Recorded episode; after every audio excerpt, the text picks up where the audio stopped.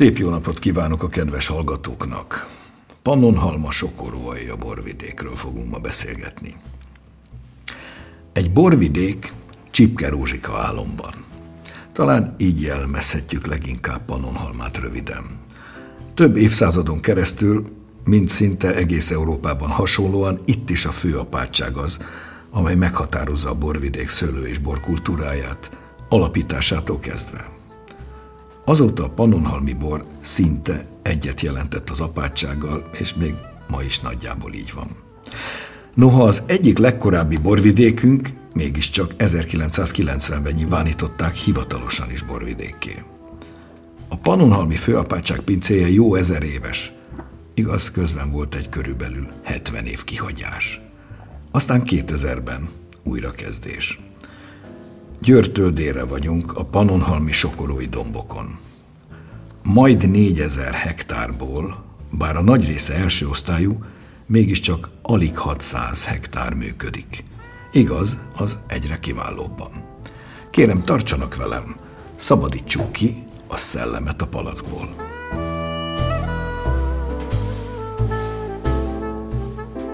Bemutatom vendégünket, Liptai Zsoltot, Pannonhalmi apátsági pincészet főborászát. Zsolt kezdettől az újraindulás óta főborászkodik ott, és egyúttal az elmúlt években az évborása jelöltjei között is ott szerepel. Zsolt, hogy látja 20 év után, 20 év gyakorlati tapasztalat után is a borvidék, ezen belül az apátság helyzetét? Mi a 20 év mérlege? Nagy szeretettel köszöntöm a hallgatókat.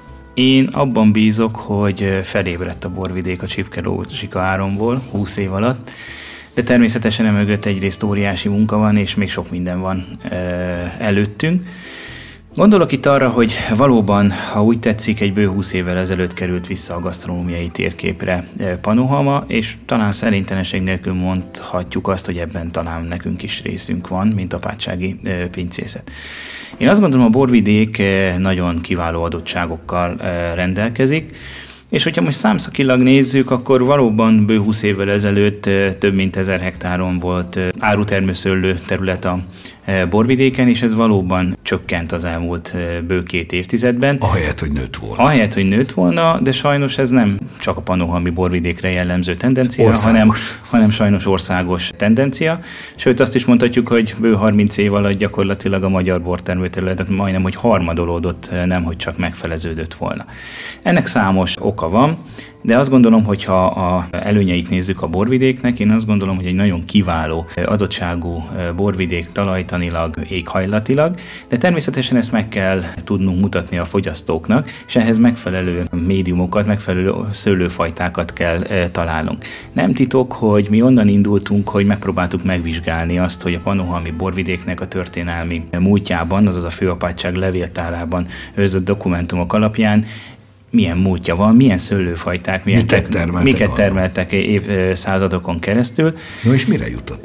Ebben a munkában az derült ki, hogy ha ki kell emelnem, akkor három fajtát tudnék kiemelni, az olasz rizlinget, a rajnai rizlinget és a fűszeres travini fajtát. Ugyanakkor nem zárhatjuk le itt ezt a kört, és nem szűkíthetjük ennyire be, mert gyakorlatilag, mint minden kísérletező szőlőművelő vagy bor, boros gazda, maga a főapátság is számtalan fajtát kipróbált, ráadásul évszázadokon keresztül nemzet nemzetközi kapcsolati hálóval bírt, azaz a külföldön jól prosperáló fajtákat behozták, sőt, ők maguk is közvetítettek Nyugat-Európa felé ilyen fajtákat, azaz nyugodtan mondhatom, hogy 60-70 fajta is termesztésben volt egykoron, ebben voltak klasszikus kárpát-medencei fajták is, és bizony itt voltak a nemzetközi fajták a is.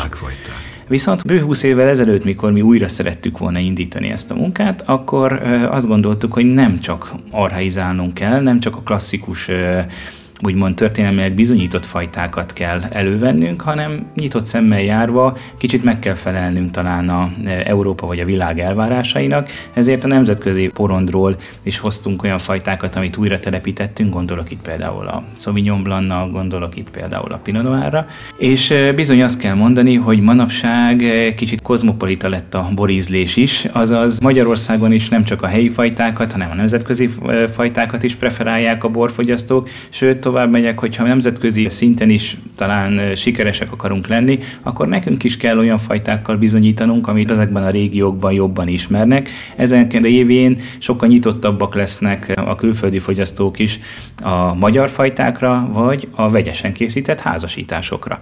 Úgyhogy igazából a mi fajta szerkezetünk, vagy mondhatjuk így a Pannonhalmi borvidék fajta szerkezete nyitott arra, hogy használjuk egyszerre a tradicionális fajtáinkat és magukat az újabb fajtákat is. Akkor foglaljuk most össze röviden, hogy az apátság konkrétan pillanatnyilag mely fajtákkal dolgozik, és ezek közül nyilván, amik jól beváltak, feltételezhetőleg ez ugyanaz. Nagyon sokszor szoktam úgy fogalmazni, hogy nem volt, és nincs nálunk a bölcsekköve, azaz tettünk egy kísérletet, hogy a legjobb tudásunk szerint rakjuk össze a fajta szerkezetünket. Ha ezt veszem most elő, akkor azt kell mondani, hogy a fehér szőlők fajtál közül a legnagyobb felületen olasz rizlinget, rajnai rizlinget, traminit, sauvignon fajtákat telepítettünk, de mellette kipróbáltuk, hogy mi történik a sárdonéval, mi történik a pinoblannal, sőt, még egy kis vionyé is fűszer, fűszerként bekerült a fajta szortimentbe. Nem is akármilyen.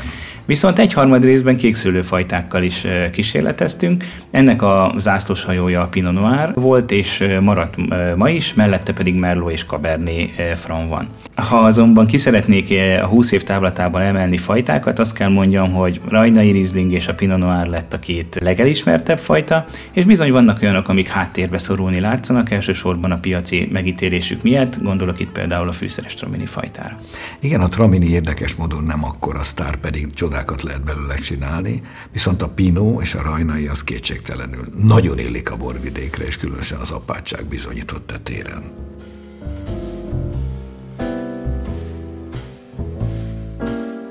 A most következő beszélgetésben Hangyál Balázs Nyúl borászt fogjuk meghallgatni, aki a sokszínűségről, a küvékről, a számos küvékről és a pH értékről mesél Királyhegyi Zsuzsannának.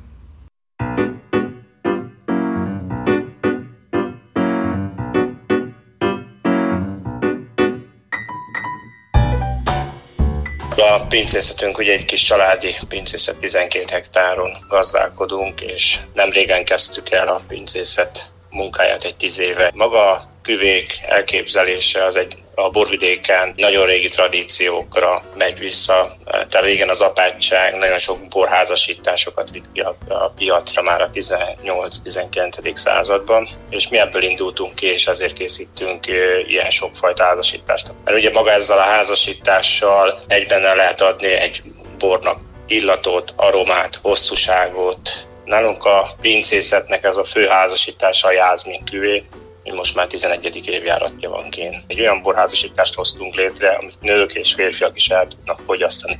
Illatos bor, de száraz. Milyen szőlőfajtákból van? Tehát hogy áll össze ez a küvé? Ugye ez minden évben egy kicsit változik, ugye ezért jó a küvék, hogy mindig egy megfe- egyforma minőséget tudjunk a piacra rakni. Ez legtöbbször egy illatos fajták házasítás, egy írsai cselsz, egy, egy tramini, de ha hiányzik egy kicsit belőle a test, akkor egy kis sárdonéval vagy egy kis pinoblannal szokjuk még megtámasztani igazából, hogy hosszabb ízvilága legyen ennek a bornak. Az önök borvidékén, ugye a borvidék Pannonhalmi, önök nyúlon vannak. Hogyan látja ön a borvidékük helyzetét, jövőjét? Én úgy látom, hogy a Pannonhalmi borvidék egy most újonnan felfedezett borvidékek között van. Igazából azt lehet mondani, majdnem, hogy egy csipke rózsika álmomba aludtunk, és akkor ezt teljesül, ki kezd kiteljesülni, inkább így mondom. Azt lehet mondani, hogy szerintem Magyarországnak egy kis gyöngyszeme lehet egy-két éven belül. Például az ültetvények a borvidéken azt lehet mondani, hogy 90%-ban megújultak. Nagyjából a borvidéknek kialakultak azok a fajta szerkezete, amivel érdemes foglalkozni. Ugye a borvidéknek a fő fajtája, olasz Riesling, rajnai Riesling, Sauvignon Blanc, tehát megvannak, és ezt minden termelő elültette, tehát ha elmegyünk ezekbe a pincészetekbe, bárhol a borvidéken, akkor ezeket a szőlőfajtákból bort tudunk kóstolni. Van egy helyi összefogás, a PH érték borcsalád. Ez mit jelent, hogyan fognak össze, miben segíti ez a borászokat? Maga ez a PH értékes borklaszter. Ebben a családban most úgy vagyunk a hat borász, és ugye van egy külsős kommunikációs cég benne, és próbáljuk a hátunkra venni igazából egy kicsit a panoami borvidéknek a főfajtát, a rajnai rizlinget. Nem az volt a fő célunk, hogy egy bor készüljön, de hát mi borászok vagyunk, ugye ez egy fontos dolog, hanem úgymond egy, együtt gondolkodás volt a legfontosabb ebbe a klaszter létrehozásában. Azt lehet mondani, hogy ugye a panoami borvidék győszörlős kertje és ugye nagyon sokan még Győrbe se ismerik teljes mértékben a panolmi borokat, és hogy ezt egy kicsit jobban megismertetni a térséggel. Ez volt a fő célja a pH értéknek. Mik a főbb szabályai? Amikor a bort elkészítjük, természetesen van egy külön termékleírás rá, hogy mi alapján lehet elkészíteni egy pH értéket.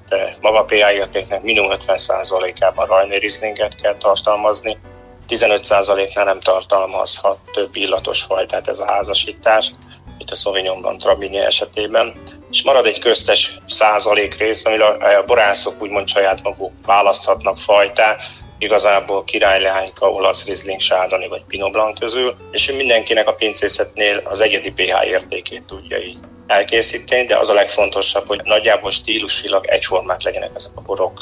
Friss, ropogós, jó hívású küvébort szerettünk volna előállítani. Ez a pH érték természetesen a pannonhalmi érték, azért pH-hez tegyük van, hozzá, tehát van. nem itt a savasságáról van szó. Nem, nem, nem, ez egy játék, szójáték igazából. Mindenki pontosan tudja, mi az, hogy pH érték, mi ugye egy kis játékosságot raktunk ebbe a elnevezésben.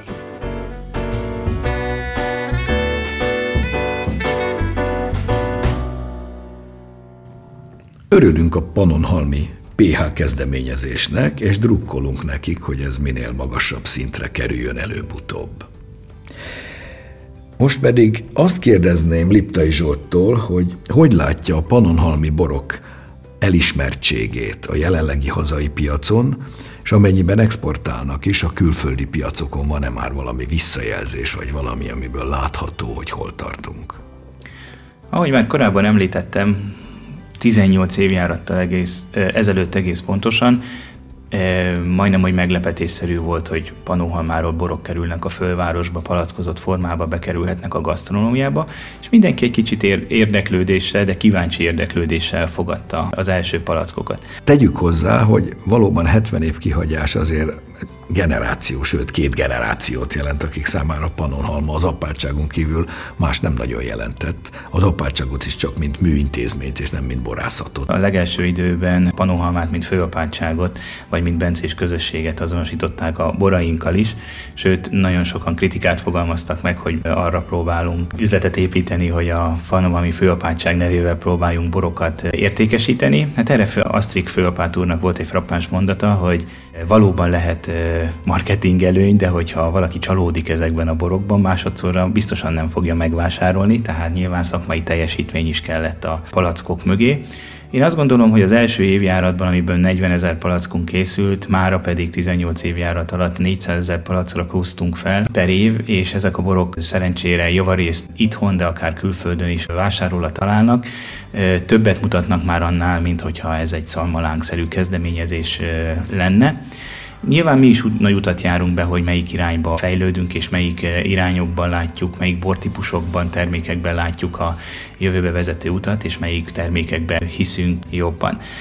Az látszik, hogy a borvidék elsősorban fehérboros. Ugyanakkor valóban mind a Pinot Noir esetében, ami azért egy korai érésű kékszőlőfajta, és mind a bordói házasítások kapcsán azt gondolom, hogy tudunk sikeresek lenni. Ha de... szabad beleszólnom, akkor én fanatikusa vagyok a panonhalmi apátsági boroknak, meg úgy általában is panonhalmának.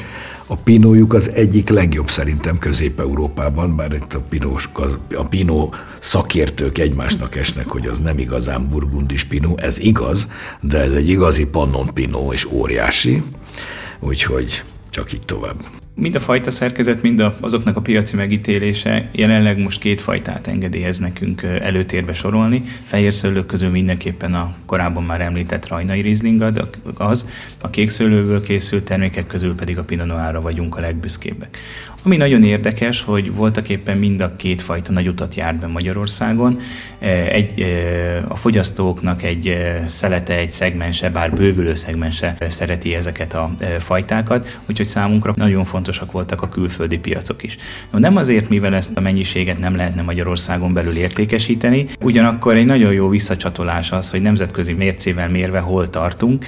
Mindig is azt mondtuk magunknak, hogy amit szeretnénk, az az, hogy egy nagyon jó árértékarányú borokat tudjunk a fogyasztók felé kínálni, de ezt nem csak a hazai spektrumon, hanem nemzetközi spektrumon is szeretnénk megméretni, és bizony büszkék vagyunk arra, hogy a legegyszerűbb házasításoktól, akár a legpatinásabb borainkig, ott tudunk lenni Japántól az Egyesült Államokig, bár azért hozzá kell tenni, hogy a legnagyobb volument azt mindenképpen e, Európa, ennek is a e, nyugati fertája veszi át tőlünk, de nagyon büszkék vagyunk arra, hogy a termékeink ötöde exportpiacokon értékesül. Gondolom már csak a mennyiségre tekintettel, és ezek nem a szupermarketek polcain landolnak, hanem milyen intézmények, vendéglátás inkább, vagy vinotéka? A külföldi piacon mindenképpen a gasztronómia, illetve a borszaküzletek azok, amik dominálnak. A borban az a legszebb, hogy egy nagyon szubjektív műfaj, és nagyon nem mindegy, hogy azt a bort milyen úgymond edukációs lépcsők után edződött kóstoló kóstolja. Magyarországon vannak trendek, vannak úgynevezett divatok, amivel az ég a világon semmi probléma nincs.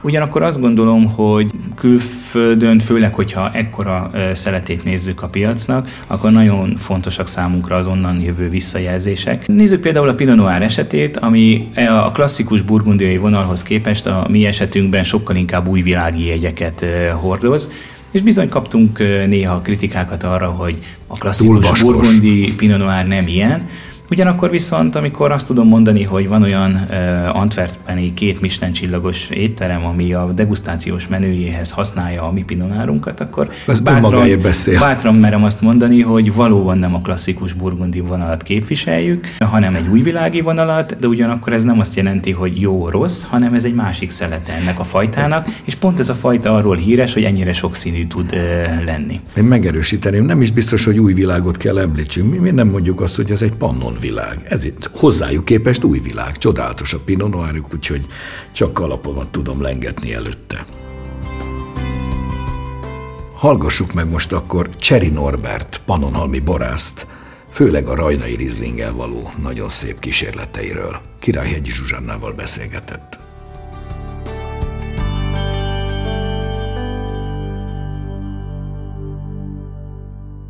Borvidék is főfajtájának tekinti a rajnai rizlinget, de nálunk nem elsősorban ezért esett erre a választás, erre a fajtára, hanem nagyon sok minden készíthető belőle, és rettentő elegáns bor tud az asztalra kerülni eh, ezzel a fajtával. Tehát maga a rajnai rizling, maga a fajta egy kihívás az ilyen kihívásokkal kell igazából megküzdeni. Miért kihívás? Tehát mi a koncepció a rajnai rizinggel? Egy vékony héjú, viszonylag későn érő, különböző ízjegyei vannak, aminél törekedhet az ember, hogy, hogy nem feltétlenül azt szeretné elérni, ilyen például a rajnainak a petrolossága nem mindenki szereti ezt, sőt nem ebbe az irányba szeret menni a, a piac, hogy ezeket a nagyon fajsúlyos aromákat csalja elő a, a borász a, a fajtából, hanem sokkal inkább a gyümölcsös, fehér virágos jegyeket, fehér húsú gyümölcsöknek a jegyeit csalja elő belőle, és igazából ez, ez teszi kihívássá a fajtának a termesztését és ebből a borkészítést, mert ez egy rothadékony fajta. Tehát, hogyha van egy rossz idő, nagy a rizikó, hogyha későig fönt hagyjuk, a korán leszedjük, akkor kemény bor készül belőle, mert elég, elég jó a savtartó képessége a fajtának. Nagyon fontos játszani a, a savaknak és a esetleges maradék cukroknak, vagy a beltartalomnak az egyensúlyával és ez, ez teszi kihívássá ezt a fajtát. Miben más az önök rajnai rizlingje, illetve az abból készült borok, mint más vidékeken? Próbálunk egy gyümölcsös rajnai vonalat követni, és kevésbé ezt a nagyon fajsúlyos, nagyon petrolos aromavilág, ami megjelenik a rajnai rizlingnél. Én szeretem ezt is, de azt veszük észre, hogy a piacnak egy nagyon szűk rétege az, aki ezt a stílust szereti. Próbálunk olyan rajnét készíteni, ami inkább gyümölcsös, könnyed, friss, tehát mi próbáljuk a, a német, az osztrák vonalat követni. Én laikusként kérdezem, mit jelent az, hogy petrolos ízvilág? Ehhez meg kell kóstolni egy ilyen rajnyerizlinget, de egy picit, ha az ember beleszagol, akkor egy ilyen petróleum aroma köszön vissza a borból. Uh-huh. Természetesen nem olyan, mint, egy, mint, mint a petróleum, de maga a fajta jelleg az ezt hozza, ezt, a, ezt az aromatikát hozza, Egyébként egy idősödő rajnai rizlingnél is, ami már régóta palaszban van, ott is megjelenik ez, a, ez az aromavilág. Inkább a gyümölcsös vonal felé próbáljuk vinni a rajnai rizlinget, és ez egy nagyon hosszú út volt, mire megtaláltuk ennek a receptjét. Ebben nekünk segít, sokat segít magának a borvidéknek a klimatikája, a talajszerkezete, a talaj ásványossága, itt elég magas a méztartalom az egész sokorai domságon. Ugye említette, hogy rothadékony, vékony héjú, tehát nyilván kell vele sokat foglalkozni. Megéri? Meg. én, én nagyon szeretem a fajtát, és én úgy gondolom, hogy az utóbbi 5-7 évben a magyar piac is fogékonyabb, sokkal fogékonyabb erre a fajtára, és ugye hát a rajnait azt a fehérborok hercegnőinek is titulálják, pontosan azért, mert egy nagyon feszes savszerkezete van. Bármelyik borvidékre megyünk, mindenhol a, a jó savakat tudja hozni a fajta. Uh-huh. Említette, hogy megvan a receptjük. Ez titkos? Igazából nem titkos, mi próbálunk okosan zöld munkázni, tehát okosan leszedni a leveleket. Nagyon sok helyen a, a korai rothadás ellen ö, azzal védekeznek, hogy leszedik a fürdzónába a leveleket. Mi is ezt tesszük, de talán mi egy picit később, mi egy picit többet rizikózunk, mert minél több napsütés, minél több napsugár éri a fürtöket, bogyókat, annál inkább elveszik a gyümölcsből a gyümölcsösség. Uh-huh. Viszont nem rothad annyira, hiszen a nap nem engedi. Igen, sokkal könnyebben hozzáfér a növényvédőszer, egyrészt, másrészt sokkal könnyebben átjárja a levegő, amikor fúj a szél. Nyilván van előnye a jó zöld munkának, de mi próbálunk ügyesen lavírozni ebbe. Ezt egészítjük ki azzal, hogy nem születelünk túl korán, bár van olyan tételünk, amit egész korán születelünk, ott viszont inkább hagyunk egy pici maradék cukrot.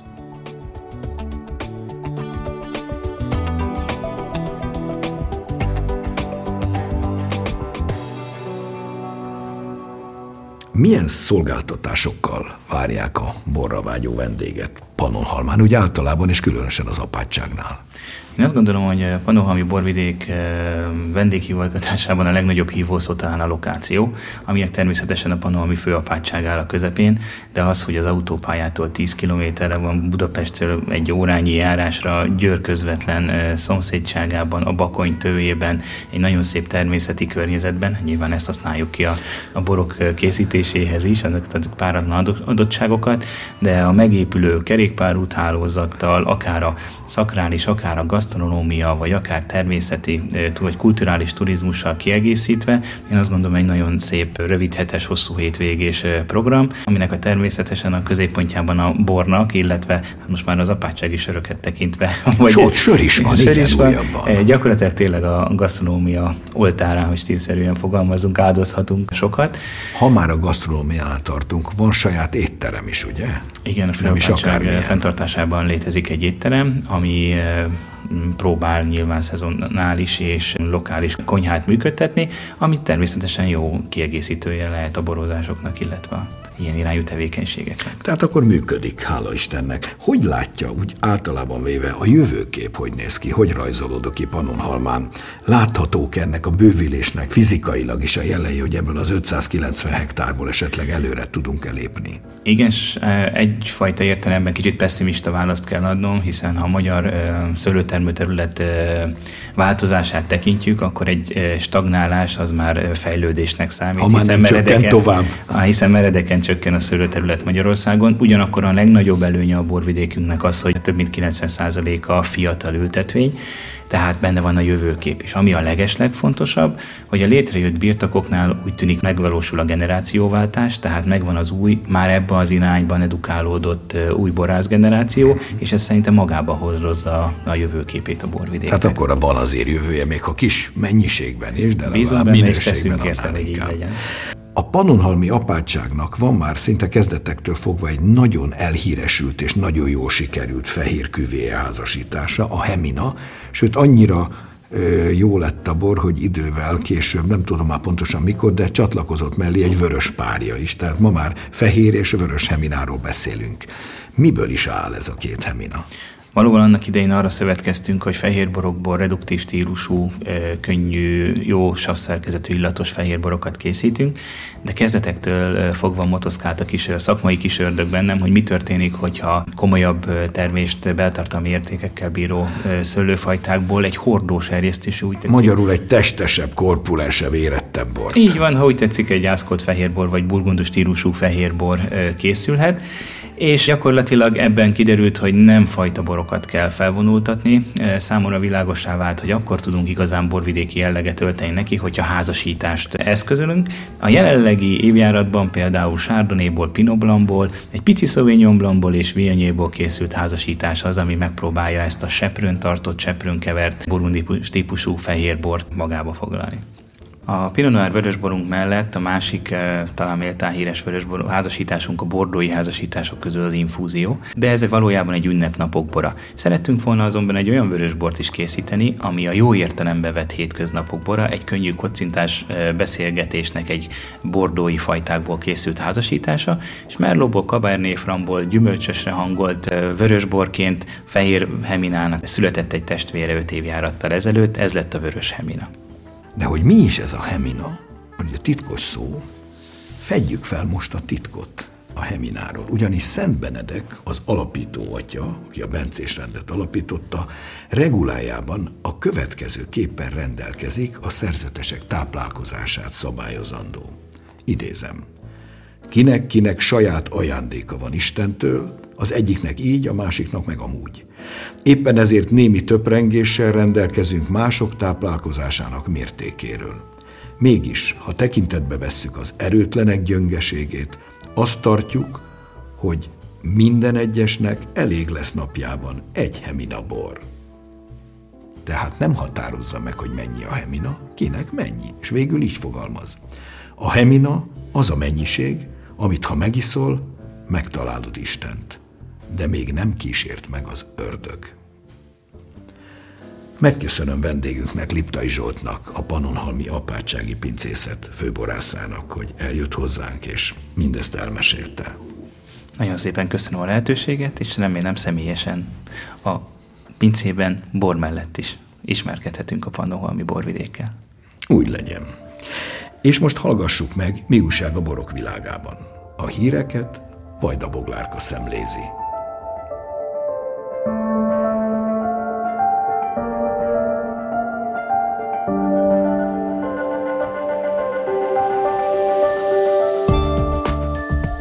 Két arany és négy ezüstéremmel tért haza a Kányavári borbirtoka a 17. Újbor és Sajtfesztiválról. A rangos eseményre összesen 360 mintát küldtek be a borászatok az ország minden tájáról, több mint 100 pincészetből. A Kányavári borbirtok idén hat tétellel nevezett a megmérettetésre, mind a hat díjazásban részesült. Ötödik alkalommal méri fel a magyarok borfogyasztási és vásárlási szokásait egy széleskörű kutatás a nagy borteszt keretén belül. Az elemzés többek között olyan kérdésekre keresi a választ, hogy a hazai borfogyasztók hol és milyen gyakorisággal fogyasztanak bort, hol szerzik be azokat, vagy hogy mennyit áldoznak egy palack borra. A hazai borfogyasztási szokásokat érintő kérdéseken túl ezért kifejezetten a borturizmus feltérképezésére irányuló kérdések is megjelennek majd a tesztben. A kérdőívet, amely szeptember 30-áig érhető el a nagybortest.hu internetes oldalon, minden 18. évét betöltött személy kitöltheti. Pesgő konferencia és Pesgő ünnep lesz szeptember másodikán Egyeken. Az eseményt immár harmadik alkalommal rendezik meg a Rókusfalvi birtokon. A program egyik különlegessége, hogy nem csak a szakmához szól, hiszen már a napközben tartott előadások is kóstoló központúak lesznek. A délután kezdődő Pesgő ünnep pedig rendkívüli gasztronómiai és kulturális élményt kínál. A program már elérhető a pesgőkonferencia.hu oldalon.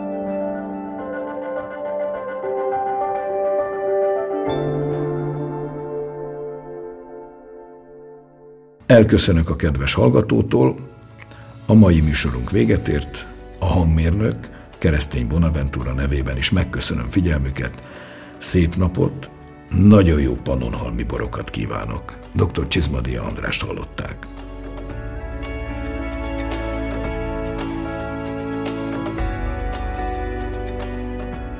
Mai adásunkat a mediaclick.hu honlapon hallgathatják meg újra. A műsort az MTVA készítette 2021-ben.